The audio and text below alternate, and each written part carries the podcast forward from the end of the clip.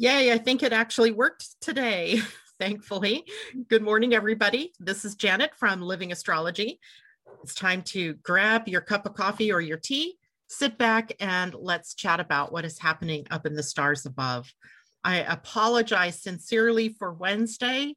I had every intention of coming online, but apparently Zoom had other ideas. There was some glitch in their system, and unfortunately, it was not just me, it was others as well. Luckily, because Zoom has zero, zero support for people who are the little guys like me, right? Even though I've been with them probably since near the beginning of time that they started their, their program, uh, I rate zero. So I waited for 10 minutes in a phone queue only to find out that oh, we're sorry, your account doesn't have phone support. What? Ended up talking to somebody via chat to, only to discover there was an issue in their system. So there was nothing I could do about that. I did come on briefly on Facebook uh, because I could do that, but not through Zoom. So that was an interesting experience as well. So technology, right? Always changing, always morphing, always has issues, it seems like. So hopefully you are all doing well uh, I think the main thing that I wanted to get through to everybody on Wednesday was about the move of Saturn into gate 13 in your human design, the gate of narrative or the gate of the listener, depending on whether you're looking at quantum human design or traditional human design. In either way, I think today we'll talk about that. And the moon this morning has moved into the sign of Aries. Can you feel the energy just crackling through the system? For those of you who are Libras, you're probably picking up some frustration, some anger, some upset.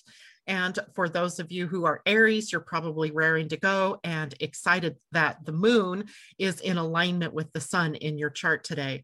For the rest of us, we will just have to see how that's going to affect us.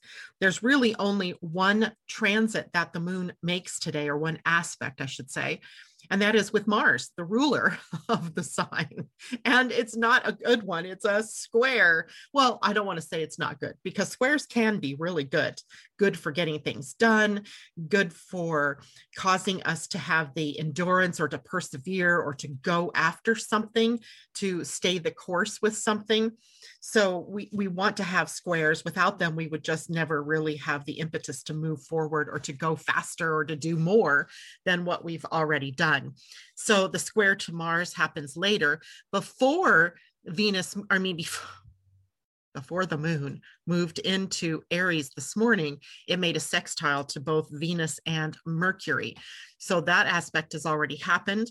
Again, those those two aspects would have maybe been creative, but that happened my time 458 this morning. For those of you on the west or east coast, that would have been around 758. And then the moon immediately moved into the sign of Aries, setting up for the square to Mars. But that hasn't quite happened yet. So it may be later in the day. Maybe you'll feel an injection of energy. Maybe you'll feel an injection of uh, motivation, even to get up and get busy and get doing.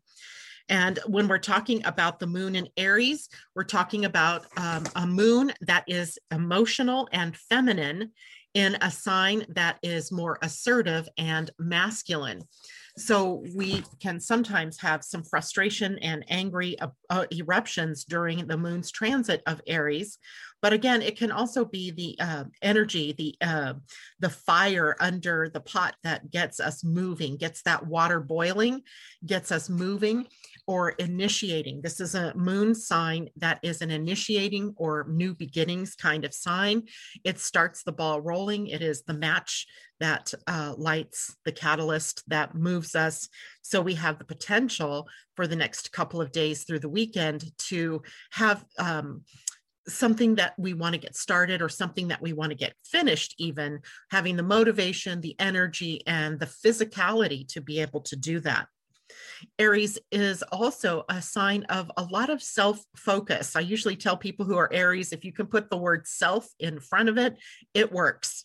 Self acceptance, right? Self um, self love, self awareness you keep naming it your your physical body is ruled by the sign of aries and it has everything to do with who I am. It is the house that says I am, right? It is the sign that says I am. By the way, when I said house, I meant Aries ruling the first house in an astrology chart, the natural astrology chart.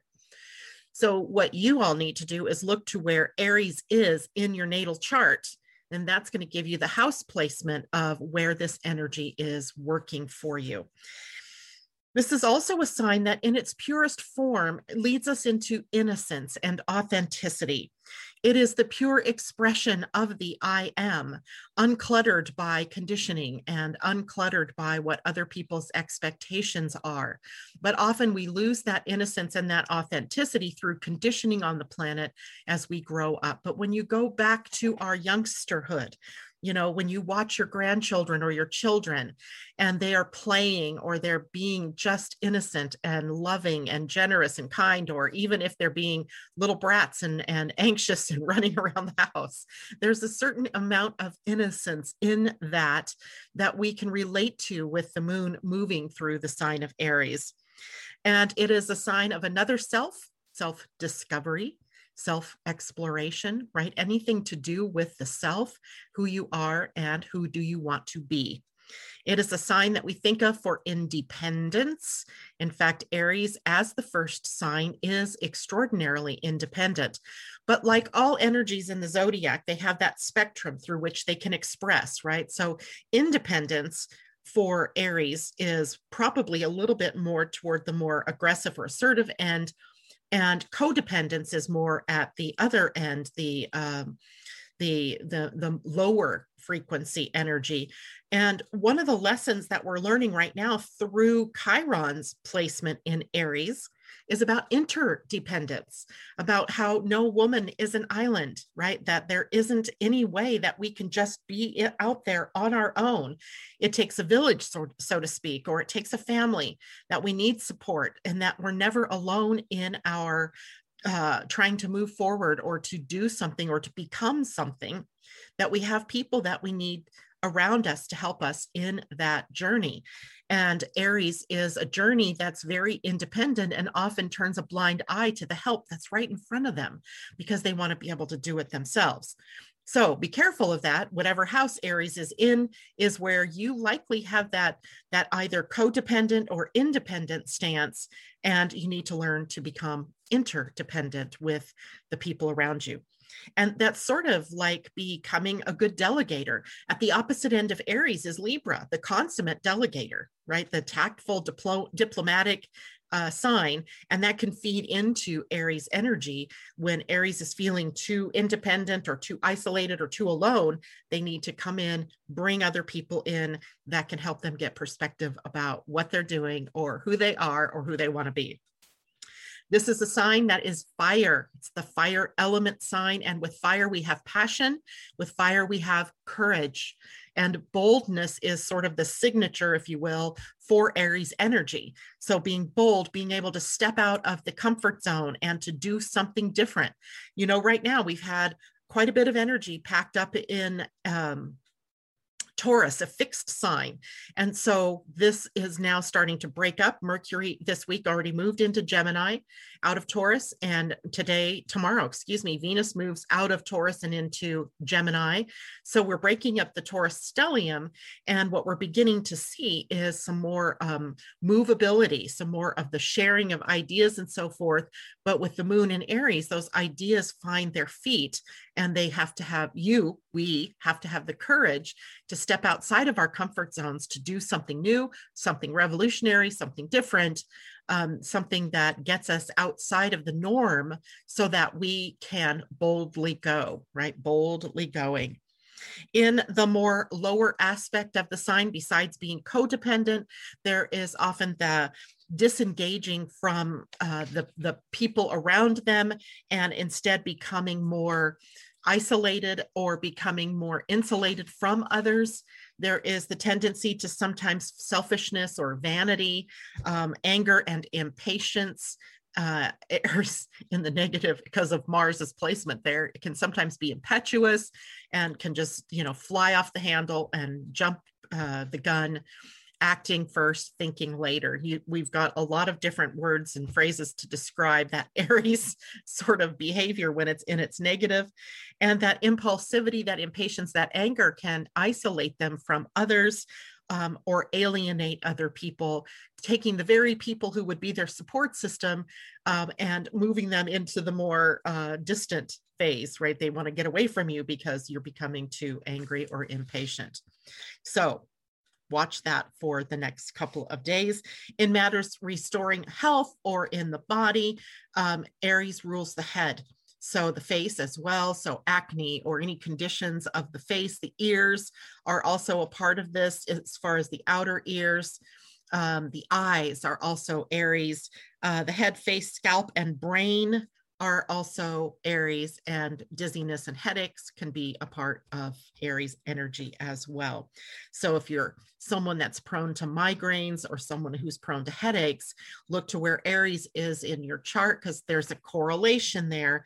It's not the cause of the headache, but there's a correlation to maybe pressures or upset or anger or frustration simmering beneath the surface that is creating the physical reaction in the body around headaches, dizziness, etc. All right, I'm going to go say good morning to everybody. And I see you're all out there. Yay, it's great to see everybody. Kathleen, Tom, good morning. Debbie Tibbetts Tumio, good morning. Lo, good to see you. Asa, good morning. Christine Buckingham, good morning. Pauline, hello. So glad YouTube's working today. Yeah, I think, you know, I don't know. That that was just very frustrating. I don't know what else I can say about it. Uh, Lo says, oddly, I just feel cold on my knees. Knees would be Saturn. So cold on your knees. Didn't you have something with Saturn going on too, J Lo? Mimi, good morning to you. Christine says, Black Moon Lilith in Aries, 12th house natal. So the Black Moon, we, we, we do talk about her periodically, and she's an important part of all of this because her her purpose is to shine a light, if you will, into the dark shadows of our psyches, personally as well as collectively. And right now, collective, she is transiting through the sign of Taurus. So there are prosperity issues, there are abundance issues, there is an issue around enoughness, right? Do we have enough? Are we enough? Is there enough to share? And that's the shadow that we're all kind of grappling with right now in terms of the collective we see you know the economic impact of covid virus we see the we are coming soon, I'm sure, face to face with the impact of stimulus money having been given to the, the people of different nations. In this nation, we call it the stimulus package. I'm not sure what other nations are calling it, but where did that money come from? And how do we pay it back? And are we having to pay it back? Or what's the impact on the economy? And these things are the shadows that are lying just beneath the surface that we have to deal with. So for you who was that christine? The black moon for you is in aries. So the shadow is around being independent or being codependent or being dependent. So for you, the whole fear is around being either alone or maybe it's about being with other people. And in the 12th house, there's likely a subconscious pattern that has been determining that in your life for your entire life. There's a subconscious mind is is ruled by the 12th house or is a part of the 12th house experience and usually it's fear there's some kind of fear that uh, can you know you'll have to look at that in your own life and see how that's been playing out but likely it's either kept you dependent or in a codependent situation or has caused you to be so independent that you turn your back on either people or aid from other people that could help move you forward. And if you trace that down, it's likely due to something either from a past life or from a subconscious pattern. And the limitation and even self sabotage that's there is about the subconscious protecting you. Um, so to access the subconscious, you're going to have to go in and ask the question, what am I afraid of? What is good? What's the worst that can happen if I step out of this codependent relationship? What is the worst that will happen if I choose to be independent? What is the worst that could happen if I choose to ask for help?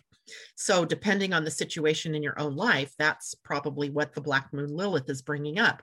And remember, everybody, that Chiron is running through Aries right now. So, there's, you know, some overlap here for you, um, uh, Christine, in terms of Chiron and Aries in your 12th, likely, and the black moon Lilith in your natal chart in um, Aries, and maybe Chiron is actually sitting on top of your black moon, causing this to come up to the surface right now. But it's never, this isn't about punishment. I know the uh, general uh, wording of the 12th house from astrology is that it's the house of suffering, and uh, that there's this idea of serve or suffer. And while I agree that the energies in that house can create sabotage, can create blocks, or can in some way hinder our full expression of who we are. Uh, I don't think of it as much to do with suffering that, you know, like a karmic suffering. It's more like things that you've covered over yourself in a protective sort of way. And you also hold the key to being able to unlock that those fears and, release yourself from those fears. And um, that's the path right now for you, uh, Christine, it would seem like. Amy D, Jupiter and Sun in my natal in fourth house. Never sure what to pay attention to. Yeah, so whenever there's a planet in your natal chart that's conjunct the sun, um, there's a term we use. Is it under the eaves of the sun? Under the something of the sun and um, it's hard to express one or the other. So Sun and Jupiter coming together are very, very powerful. Uh, they're powerful for growth and for expansion, for um, having a healthy ego, uh, for living from your truth, depending. And you said, I think, in the fourth house. So uh, having family as a dynamic in your life or traditions but there's still the potential for one or the other of them not to get fully expressed, likely Jupiter, because the sun being the more powerful piece here, the more powerful player. And uh, Jupiter in the fourth house would also want to establish a powerful foundation so that it can go out into the world exploring and uh, growing and evolving.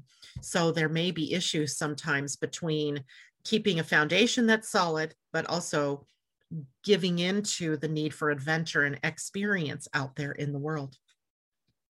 Pauline Solia, 555 day on Wednesday was much difficult to, as uh, expect the unexpected. Um, I don't know what you mean by a 555 day, May 5th, 2021. Maybe that's what you're thinking. Yeah, 555. I gotcha. So um, then Christine Buckingham says caretaking codependency and not asking for help. There you have it. Lessons over many lifetimes. And that's the thing with the 12th house, too. There does seem to be past life issues that come up with that. And um, those sometimes are hard to see. I was having a conversation with someone the other day, and I was telling her that um, likely some of the things she's experiencing in this lifetime were due to past life issues but you can never quantify that. I mean, in an in an astrology chart, when I see where the south node is, when it's near big planets or any planets for that matter, there's obviously some kind of karmic connection here, and I think that often ties back to past lives. But because I'm not actually putting you under hypnosis and exploring that or going through to the Akashic records and exploring that, I can't prove that one way or another. But your astrology will often show you those past life relationships. Um, through the placement of the south node, the placement in the eighth house, the fourth house, and the 12th house. They are sometimes related karmically. The fourth house, because I know you're going to ask me about that. Uh, I forgot who had the fourth house was that uh, Christine? No, it wasn't Christine. It was Amy D. The fourth house, and as far as past lives, relates to our family of origin. So your ancestral lineage, right, that goes back way back into time. And that when that house is um, populated by planets, it's often a connection. The people in your family in this lifetime are you're playing out karmic roles with them that go way back you know generations in time so it doesn't mean that if you don't have a lot going on in the fourth house that you don't have that ancestral lineage but planets in the fourth house tend to show up uh, in that way, telling us that you know we're working out some issues that have to do with ancestry or with genetics um, or with that that lineage, that ancestral lineage. Uh, I once did a series of readings with a family who they were all um, very much Wiccan and practiced that the nature religion of Wicca. And every one of them had Pluto, just about every one of them, even the, the only male in the whole family that was also a practicing Wiccan, um, had Pluto in their fourth house. Such a powerful connection for all of them to have, even though they ran the gamut of ages and uh, you know weren't all like born on the same time that Pluto was in the same sign. Uh, so it was an interesting read to see their charts that way. Uh, let's see, J Lo, my Aries is the 11th house. Uh, I have Chiron 24 degrees. He has become a friend uh, there and Jupiter at eight degrees. So you have a lot of Aries energy for you to work through. The moon in Aries likely going to trigger some of those things in those planets as it passes by. And Jupiter has a four degree orb, only square to my Saturn. Sheesh, and I can feel it. Um, Jupiter and Saturn together like that, you know, that means four degree orb, but I can't tell what a square. Okay, so can't tell if that's an opening square between them, like just after they had a conjunction, uh, or is it a closing square. Either way, the crisis is either of action or of consciousness. So there you have that from a birth standpoint, right? So working out those kinds of issues in this lifetime.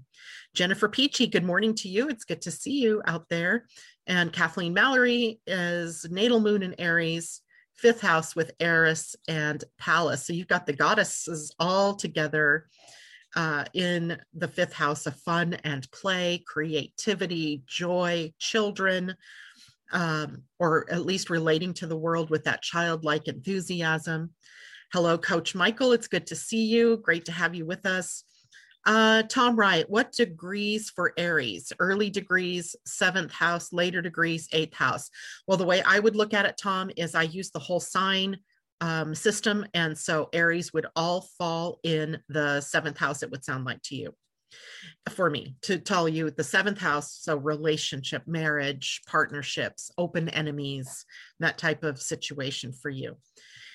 And right now we're in the early degrees because the moon just moved into Aries. So it won't be probably until tomorrow if you're using the Placidus system to um, have the moon in your eighth house. And then you may be dealing with transformational energy, death and birth and, and regeneration, that kind of thing.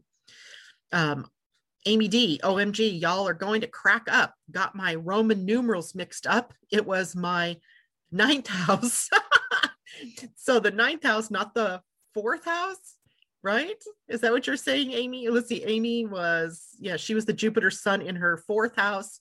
Nope, it's in your ninth house. So yours is a pathway of growth and expansion, exploring the horizons, uh, pushing the envelope, to so to speak, to uh, evolve. And that is that's a really good placement for Jupiter. It's a good placement for the Sun as well, uh, as its focus is on um, higher consciousness and having a philosophy of growth and you know moving ahead in the lifetime. Pauline uh, Aries ninth house. Yes, ninth house, same thing. The focus for you is being bold in stepping out of old belief patterns and growing in this lifetime through releasing old beliefs and engaging new ones, new ones that have true meaning for you, right? Not that are defined by others or by fear or by conditioning with institutions that you might have been exposed to in this lifetime. Grow, grow, grow. Both the, the ninth house issues are always around growth and expansion. And often um, seeing the bigger picture, right? Sometimes people with a ninth house get caught up in the details, depending on the sign there. With Aries there, Pauline, I would say you do have a broader view um, but you may be dependent on others to take that journey with you. And Aries in the ninth house would suggest it's a solitary journey at first, engaging others as you go along, as they help you discover more and more about yourself personally. Okay, well, it was good to, to chat with all of you here. If you guys have any questions, uh, I forgot whether Asa was out there. She's at her parents' house. There she is, Asa. Good, good, good. So hopefully she's able to keep up with us all this morning. And you're welcome, uh, anybody, any to ask questions. Uh, she'll get those to me. Okay, so now I want to go back to what I wanted to talk about on Wednesday with all of you, and that is that there is a change in um, the energy of Saturn in our lives. And I thought it was worth talking about because it's going to be here for a little bit of time uh, till I think June 10th. Let me get the graphic up so I make sure I'm hitting all the points that I wanted to hit. I don't know about you guys, but I'm feeling a little bit spacey today. There we go. Saturn at gate 13.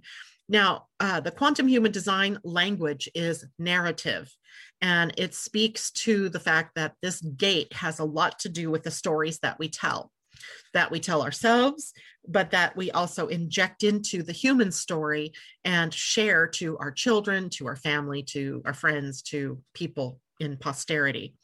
Now, the gate 13 is sitting on the identity center. So if you have your human design chart, get it out, take a look at it, and see what this area of your human design looks like.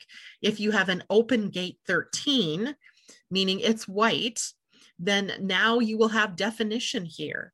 And for some of you, you might have the gate 33 hanging, meaning it was only going halfway. And now you'll have this entire channel defined. Some of you won't have, some of you will have had uh, this energy already defined, um, either the whole channel or just the gate 13. So this adds a little bit of focus this time of uh, the season for you.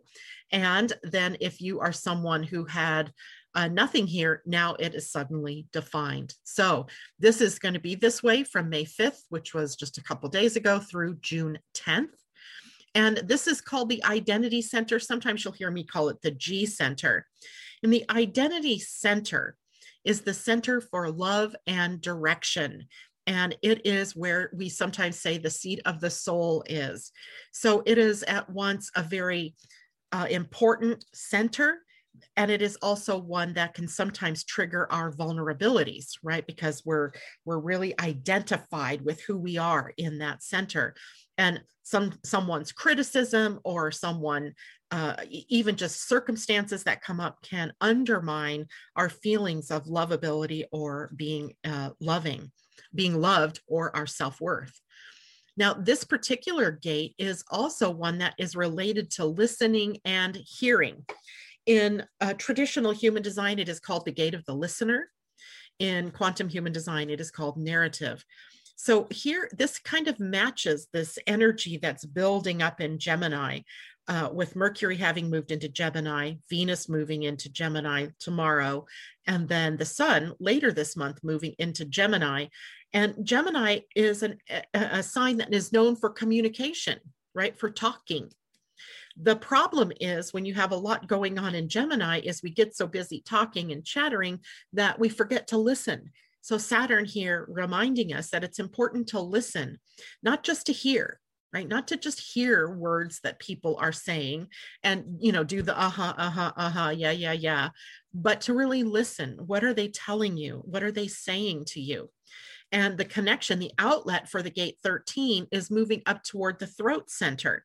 So we also have a delicate situation here for someone who has an open throat, for example, of wanting to blurt out the stories, who wants to talk and talks over people. So we're having to listen we're learning to listen with love as love is the main energy in this particular center. And because the 13 is also one of the gates in human design that relates us to the past, that we're also having to listen to the voice of the past, but not get caught in the past. So there's a difference between learning from the past and getting stuck in the past, right? Can you guys feel that difference? Learning from the past means that we bring our wisdom forward. And in the retelling of a story or the narrative of our lives, we change the telling from the victim stance, right, where there's a potential for the victim story to keep being perpetuated here, we bring the wisdom from the past forward and we say, Yeah, I experienced that and it was hell, but this is how I overcame that. I rose to the challenge and I moved forward and I learned so much from that experience rather than the victim story, which is the other way around. It's uh, this happened to me in the past, it ruined my life, and I still have to deal with the uh, effects of having, you know, lost my parents or been abandoned or any of the things that we can come up with our core issues guilt and shame and and abund- abandonment etc um, so here we're going to have to be very aware of what it is that we're telling as a story. The mastery in this that saturn remembers the great teacher and he's leading us to mastery right? He's like the teacher that's standing there with the a or the f right? The abc grades right? He in mastery is uh, helping us rewrite and retell the stories in an empowering way and then holding space for others to retell their story literally inviting them to retell that story right? We can we have a story that we're telling right now about covid about 2020 about the elections in, at least in this country. We have stories right? You can call them conspiracy theories. You could call them i just call them stories. We have stories. And it's not about whether the story is real or not real. It's about perpetuating the story. And is it a story that's of an empowerment or is it one of disempowerment? So we get to choose whether we want to, to write or retell an empowerment story. In the shadow, here's getting stuck in the old stories, right? Getting stuck in the pain, in the suffering, and in the struggle, and living out of the victim mentality rather than living out from an empowering place. So, Saturn here may be digging in, um, digging into your, your soft spots, right? Your vulnerabilities and asking you to retell that story. And uh, as of June 10th, then he'll move into a different gate. He's now retrograde, so will likely be moving backwards to the gate 19, uh, the gate of sensitivity, where we were already kind of picking up what some of the next steps might be in our own evolution. So that's pretty much what I wanted to tell everybody. Um, any questions about that, let me know. Um, stop sharing. There we go. Uh, okay, back to here. Here we go. Mimi, I have gate 13 in both design and personality. Guides often remind me about listening more than speaking. Gate 33 is open, so it can be challenging to complete the listening process. Yes, indeed. The gate 13 is tricky that way, isn't it? You know, there's another interesting thing about 13, and that is that Saturn is at degree 13 of Aquarius. So I like that there's there's sort of this issue about 13 which is a sacred number a number that takes us into ascension right? In the pleiadian earth calendar it's the number of ascension. So what are we what are we doing here? Is I think a part of our ascension, which would be uh, evolution of consciousness, is about learning to listen and then to make sure that when we speak, when we are telling the story of our soul, when we're telling the story of our life purpose, that it's not coming from the victim standpoint, right? That it's coming from the empowerment standpoint, because we all have victim stories. We've all had, you know, crappy things that have happened to us in our lives. We've all had issues. And do you want to stay stuck in that issue and retell over and over that issue, either to yourself or out loud to others? Or do you want to move through that and become empowered? And as far as the listening is concerned, it's about really listening to the inner you, right? To the inner you. What is it that is going on inside of you? But as well, listening to others as well. What are they telling you? And uh, Kathleen Mallory says partner has gate 33 defined. Uh, so he'll have the whole channel now defined, the 1333. Now, something interesting happens in the 1333 when they connect up. It's almost like secrets get revealed because the, the 33 tends to release the secret in the presence of the gate 13. So they're great secret keepers until they're not. So for him, there may be some things he divulges, but it can also be secrets that he's been keeping from himself that come up during this period of time. Uh, just checking real quick to see if that was a message from, nope. Okay, so now let's see here. J Lo says, I have three of my girls that have the full channel, interesting, and two have 13. Um, now, those of you who had 13 already defined, take a look at what planet defines the 13, right? So the planet is applying some energy already to your life path or to your soul's path. And now with a transit of Saturn, there's this is a time for the lesson to be learned, right? So there may be some difficulty here during this period of time for people who already have energy at 13 it's like the issues coming back up again so it can be a you know a couple of months of difficulty uh, with saturn sitting at 13 for all of us but particularly if you already had planetary energy sitting there Debbie Tibbetts Toomey will just want to wish all the mothers out there, whether a human mama or a fur mama, a very happy Mother's Day. Indeed, indeed. And thank you, Debbie, for the reminder. Hit that like button. If you're liking what you hear, please hit the up the thumbs up button. And if you are new here and you haven't been here before, please hit the subscribe and then you'll uh, there's a little bell that you can click so that you get notified when I come on air. Uh, you guys want to hear something funny about um, Wednesday. So when I first logged on, I didn't notice that it didn't connect. So I spent probably five minutes talking to all of you who weren't there uh, about the energy of the day. And then all of a sudden I looked and I went, oh, I went over to um, the live, right? It's like I do. So I go back to YouTube so I can talk to people in the see what's going on in the chat. And there was no chat, there was nothing. And I went, oh my God. And across the screen it says preparing to go live. oh gosh. I've been sitting here talking to myself for five minutes. Um anyway asa my saturn is at gate 13 that's correct. And that's because you are in process but not quite there of a saturn return. So saturn's already triggering. So you're I, I would say this that at least from now until july or june 10th while Saturn is in that gate 13, you're going to get a good glimpse of what your Saturn return is all about, right? So um, it's in the earlier lines right now. So it's not going to be in the exact gate and line that it was in when you were born, but I think that comes for you next March. Uh, maybe it's January, February, somewhere around there. But for the short term, those issues are already coming up right? So you know watch be I, I would get a journal and i would journal your experiences uh, saturn like experiences for the next six or seven weeks because that's going to give you some insight into uh, what's likely um, uh, something that you need to work with in your saturn return. It's almost like you're just getting that kind of glimpse in there.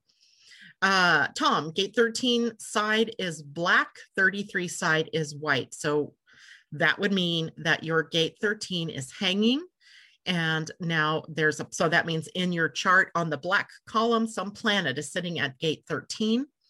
And then now you have Saturn by transit also sitting at gate 13, adding his brand of teaching, karmic lessons, um, and um, what goes around comes around kind of energy to that gate 13 in your chart. So take a look at what planet happens to be sitting there by birth. It's not just that it's defined, but what planet defines it. That's going to give you some more information about that. Uh, Christine, I chatted in a few of those open windows, but didn't hear you. Yep, that's because it wasn't connected. Uh, was that Wednesday's broadcast scrapped or posted elsewhere? Uh, it was, it didn't broadcast. But what I did do was went to the Living Astrology Facebook page and I broadcasted live to that page. But that was kind of a weird experience. I felt totally out of sync. Uh, but it is in the Living Astrology page. You probably have to look on the page for where the media tab is, and that's where that video would be. Uh, I did talk a bit about this information uh, while I was there, but I was so furious my sister later texted me and she goes, Were you mad? like, could you tell? She's like, uh, yeah. And I went, oh gosh, I felt bad because, you know, I'm a person, I'm a, a human, and I still have all of those same frustrations and issues controlling anger if I get upset or frustrated. And boy, was I frustrated.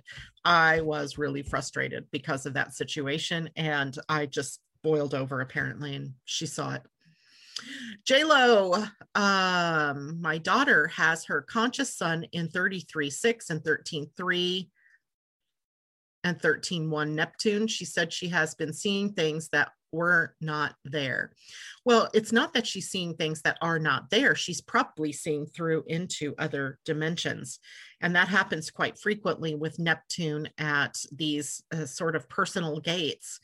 Um, there, there's a tendency to see beyond, let's say that, or see through to a different uh, time to ghosts or things that you know generally we think of as not being there. Um, but it's their truth right? So what i would encourage her to do is to you know f- ask questions of what am i seeing and what does this mean to me? And um, you know that way it's not so scary or feels like you know you're going crazy of some sort Tom on personality column moon is in 13. So the moon is um, in human design is a little different than it is in astrology. It's what drives you. And the moon's driver at gate 13 is that you have to talk less, listen more, right? Because that's the gate of the listener. Uh, and I believe you have an open throat center. So it's already hard for you to be quiet because the open throat wants to speak, it wants to express, and it has to wait for that invitation to do so. So the gate 13 is really teaching you in this case to be a good listener and then to find people who would be good listeners who could model that back for you. Uh, J Lo says, is that Neptune energy? Um, well, you said she has Neptune at gate 13. So that's where I got Neptune out of that. She's a six-two role model, uh, role model hermit, emotional generator. Yes, I will tell her that. Yeah. So she's not going crazy. Definitely not going crazy. Uh, okay, so let's talk now about what is going on for the weekend. Uh, we talked a little bit about the fact Venus is going to be moving into Gemini and how that changes up the energy. And indeed, the uh, fact that Venus is moving out of Taurus, she moves into Gemini, but she's it's not that she's uncomfortable in Gemini. She really isn't. She just becomes more flirty, more conversational. She is in our relationships meeting others at the mental level, right? The facts and figures, the sharing of information, the being mutually inspired by something, which are all mental connections, not necessarily heart connections. So our our um, our feelings in relationships might be different during this time period. I think she's here until June 2nd, uh, from May 8th to June 2nd. And uh, we may find that we are more interested in the conversation of the sharing of energy with one another that's less than romantic, but what's seemingly more romantic is the sharing of thoughts and ideas and our meeting at the mental. Remember now, words are going to have impact because they're going straight into the heart. So watch what you say.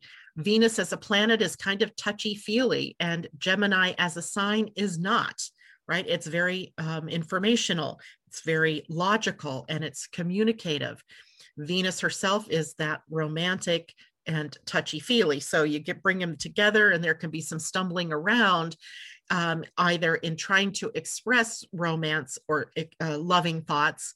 Um, uh, maybe you know the venus part wants more of the the hugging and the affectionate but the gemini part is either uh, feeding you information or talking to you listening to you that kind of thing so the golden rule applies during this period of time for sure. And that is if you can't say something nice, don't say it at all, right? Choose to keep your lip zipped if you have nothing nice to say. Uh, relationships that start during this period of time are likely coming about because you met each other at the mental level. Uh, maybe you were both at the se- same seminar or webinar or in a social group, uh, maybe a social media group. You met uh, because you both had an interest in a same topic, that kind of thing. The emotional level might be lacking. And in fact, you know, social media is sort of that definition of that kind of lacking in the emotional or lacking in the connection. The connection is really very cerebral because it's just in the virtual world. Um, so there can be, you know, this opportunity to share like minds but it may be more difficult to forge over to the the uh, physical part of the relationship. And of course gemini is already known as a fickle sign. It's a very fast mental sign. It moves from you know relationship to relationship at times. And so not that they can't be in committed relationships. Obviously i'm a gemini. I'm in a 39 year marriage I don't think fickle is one of those words that I would use for my relationships, but often there is that I'm looking for something. And if I'm not feeling it, then I'm going to move on kind of thing that goes on. So here is a time then maybe to release yourself from trying to get you know connected and just meet each other where it's fun where it's light where it's playful where it's you know inspirational but not necessarily asking for more from the relationship at least not at this point in time. So not a bad connection not a bad place for venus to be but now when you start to take in that you know the that mercury is also in um, gemini and then Mercury will retrograde in Gemini. So, spending a lot of time here in this mind oriented sign, that if, a relationship just now starts, it may take a little while for it to be able to move to that next level. In human design, uh, we are looking at Venus at the gate eight, and the gate eight is very early Gemini. And the gate eight is called the gate of contribution in traditional human design. In the quantum human design, it is called the gate of fulfillment. And what we see here is that the that you or I, we want to have a vital connection to one another and to the, we want to contribute to the relationship whether that is uh, with the current relationships we have or that of new relationships. And it can be very tricky because the gate eight sits on the throat center and the throat center reaching down to the identity center, right? So at the identity center, we have that vulnerability. And if gate eight feels like its contribution isn't being received in the right manner, or is being ignored, it can be a place of hurt. It can be a place of vulnerability.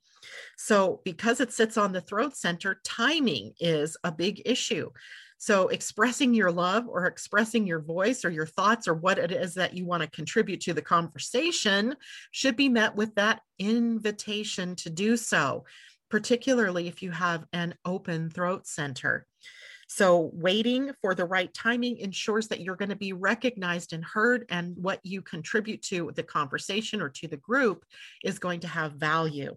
Not waiting, not waiting means that you may not be seen as having contributed something valuable, and that then causes us to pull away, right? To kind of come in away from uh, relationships and so forth.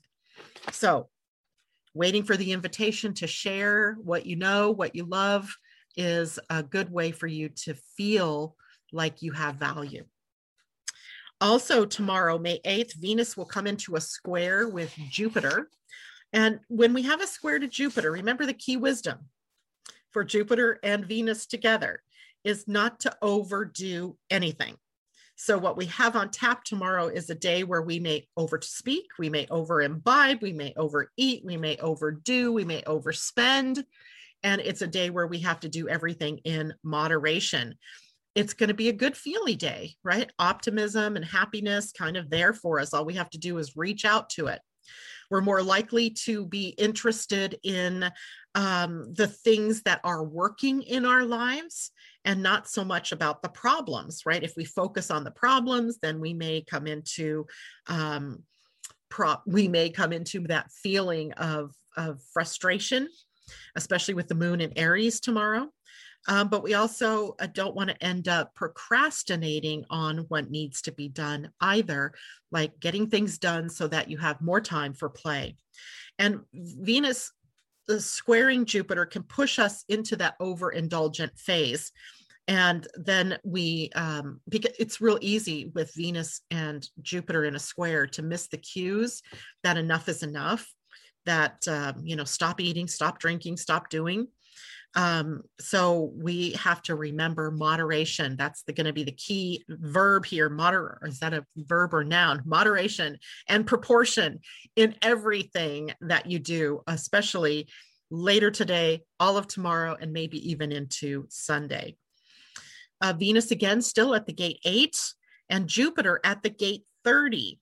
Jupiter at 30 may be the one that's really the troublemaker here. As Venus in eight, really, like we said, uh, earlier wants to make that contribution wants to fulfill to feel fulfilled and to help others feel fulfilled.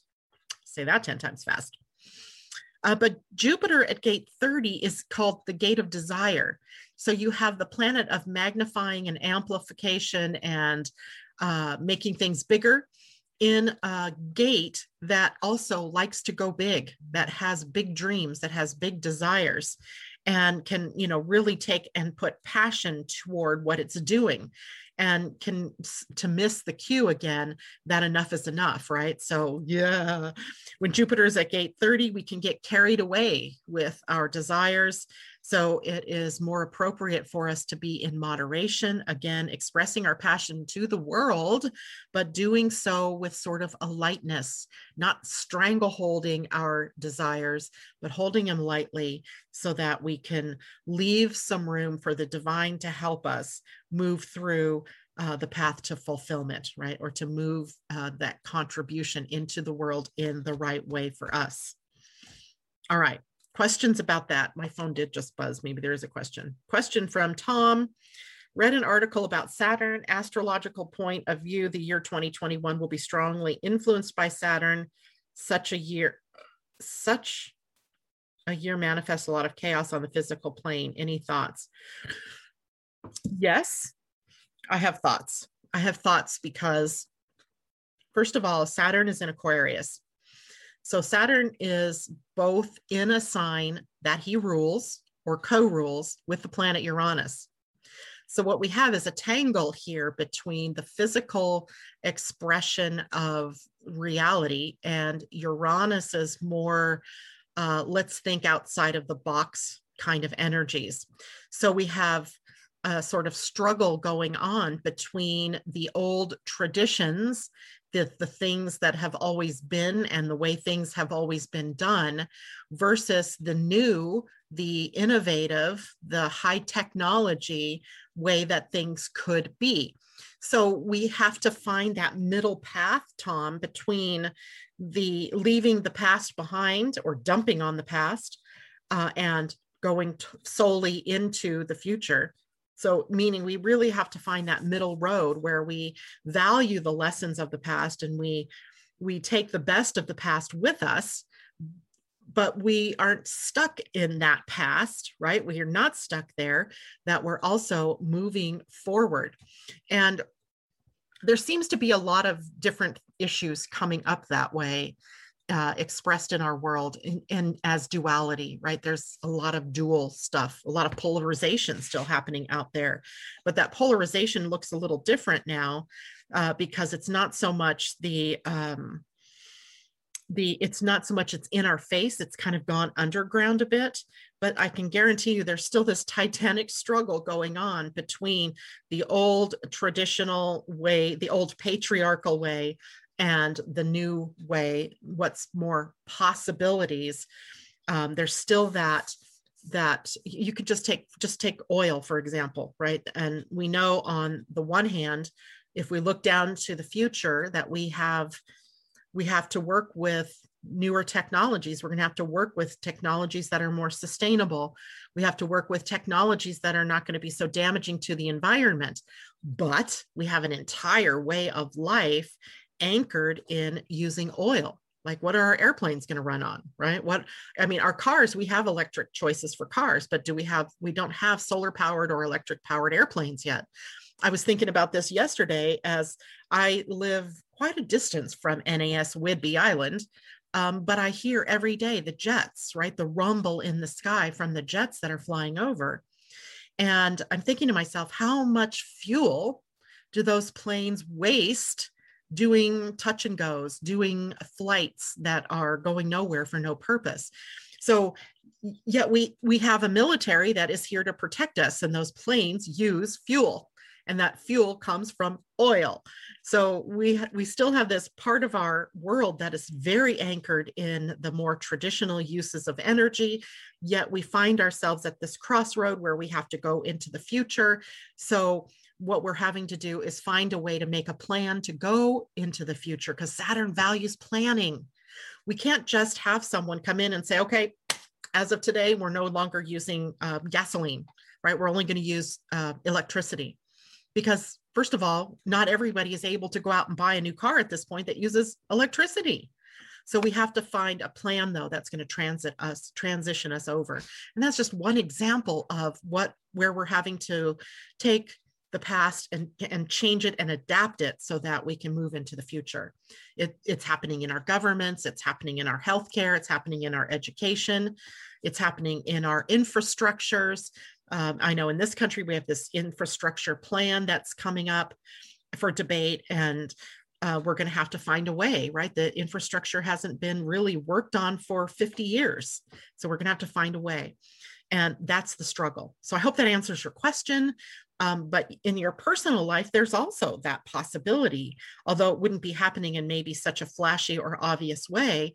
There are parts of you that may be caught up in the past, but you're having to move out toward the future. But how do I do that? You know, I can't just like jump over there. I'm going to have to have a plan and I'm going to have to work the plan and I'm going to have to take those steps that as they appear in my life to move me into that future. So hopefully that helps. Um, now, quickly, because it's already getting close to nine o'clock, I wanted to share one more thing on my screen because tomorrow is also the beginning of a new human design week. And let's hope this is the correct one because I was messing around with these this morning. Here we go. It is week two. Um, we are moving in starting tomorrow, or May 9th. So Sunday, forgive me, Sunday, not Saturday. So from May 9th to the 14th, we're going to have the sun at the gate 23, which sits on the throat center right here and the earth at the gate 43, which sits at the ajna just above the throat center. This, this is forming an entire channel that will be defined for us for those five day periods of time. And that is a channel where we have the potential to express innovation and unique solutions to the ongoing problems for us, both in the uh, culture, but also for us as individuals. With the sun at gate 23 in quantum human design, it is called the gate of transmission. In traditional human design, it is called the gate of assimilation. This is a gate where new ideas take hold when we are sharing what we know in the right timing. So the 43, where the earth is, is where the insight comes in, right? This is where the particular genius that we all have as individuals comes into play, where we have these ideas and these innovative thoughts, these breakthrough moments that we want to share with the world. But we are meant to share those gifts, those uh, insights, those genius moments in the right timing. And it's also somewhat called the gate of not listening. And that is also going to take us into connection with Saturn at the gate of the listener. So we have to learn to listen as well as to be able to know when the right timing is for us to share our brilliance. In other words, we're waiting pretty much for the invitation, right, to be able to speak. Um, imagine you know, a Da Vinci who was absolutely brilliant, sharing his thoughts of airplanes or helicopters, and he had plenty of drawings like that in the wrong timing, right? For him, it was about being branded a heretic and likely losing his life or at least his liberty. So for us, it maybe not be that drastic, but sharing your insights in the wrong timing can fall on deaf ears. And when it falls on deaf ears, you feel undervalued or um, not loved or not heard. And then later, what often happens is someone else brings up that same idea that you had, um, and everybody listens. Everybody hears it. And you're like, but wait, I shared that just three weeks ago. Uh, but it was in the wrong timing. So we're learning about sharing our genius in the right timing, but also honing our listening skills. In Gene Keys, the gate 43 insight is in the shadow deafness, where we're just not hearing. And the gift is insight, and the Siddhi is epiphany. The sun at gate 23 is the shadow of complexity, and the gift is simplicity. Gate 23, the sun has a really good talent at breaking things down, complex things down into bite sized, chewable pieces for us, and distilling what is the essence or the quintessence of something, right? A thought, an idea, etc. So we have a really good week coming up for us.